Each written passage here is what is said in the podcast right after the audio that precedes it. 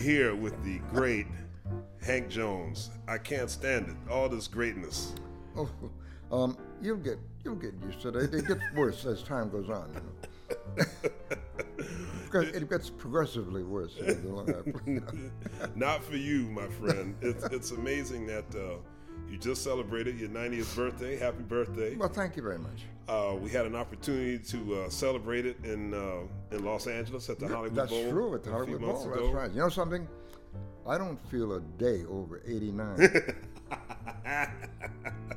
Well, you know, and you don't look it either. I want to thank you very much for this. Exuberance is what we feel when you play any note on that piano. I want to thank you kindly. It was it's always a pleasure, and I'm playing with you, Christian. It's a great pleasure. We haven't had that pleasure often enough yes, for my taste, but uh, it's always a great pleasure to do it. I want you to know that. thank you, sir. Very, very good. One of the biggest thrills I, I ever had uh, meeting you not too long after I moved to New York was uh, playing a string of gigs with you at Tavern on the Green. Oh yes, that's right. I remember that very well. And uh, I remember George Shearing came and sat in one night. Mm, mm. And I remember he played My Funny Valentine in like A or something like that. yeah, I mean, he right. really raised eyebrows. Yes. And- well, you know, he's, he was a great. I, I like George's playing. You know, Yeah. I've always enjoyed him. He was doing an interview once, and uh, interviewer asked him if he had been blind all his life. George said, "Not yet." right. Very clever man. Speaking of trios, we actually um, had an opportunity. I guess this was it been about two years now since we did that date with uh, Jimmy Cobb. You're right. It, it doesn't seem that long. Yeah, time flies. Ooh. I, I remember that date very well because my car got towed Okay. that, yeah, during that session. Somebody else's car got towed. Uh, I think George Mraz told me about it. That's right. He parked in front of the Blue Note. Right. Maybe I shouldn't mention that. But, no, I'm sorry, it wasn't Blue Note. It was Birdland. Oh, I His believe car it. got towed, and I somebody believe it. else's car. Yeah.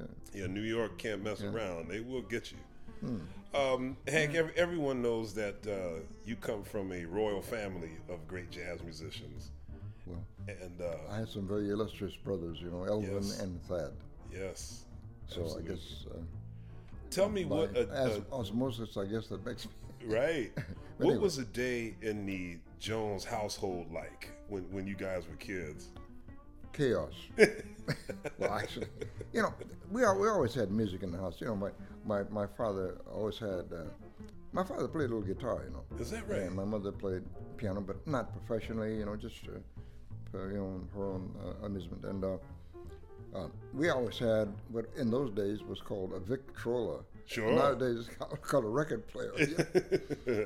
But, or uh, a CD player, or- CD or, an iPod. Exactly, exactly. Right, so right. we heard a lot of music, you know, around the house, and I think that, I think that, that had a lot to do with inspiring us to play, you know. Sure. And my mother encouraged us to to, to uh, practice and so forth, which I hated at the time. Of course. But uh, now I wish I had practiced longer. you know. wow. But anyway, that's there was always a lot of music around the house. Never.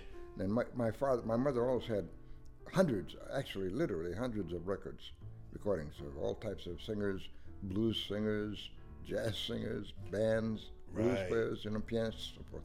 So we heard a great variety of music.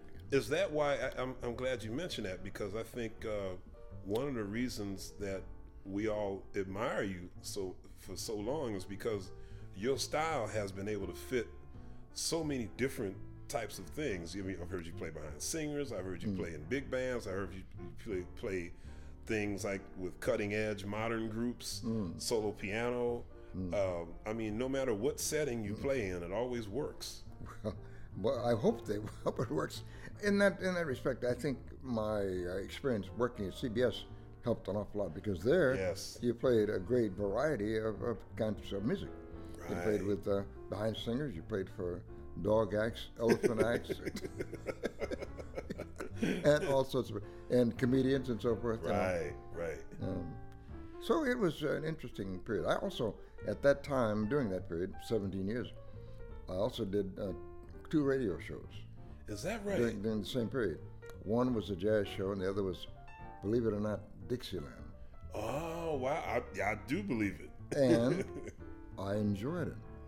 one of the record, first recordings I ever heard you on was uh, the two piano record you did with Tommy Flanagan. Ah, yes. Uh, I believe it was called Our Delights. Our delights. Yes. Yeah. And, uh, and on, on the cover there was a picture of uh, bonbons. You know, Right, right, right, Ca- right, candy. right, right, right. You know, and uh, such grace. Uh, I mean, you hear a lot of different piano players from from any era, and y- you have a touch. That's a, that's another thing about your your playing that's been celebrated through the years.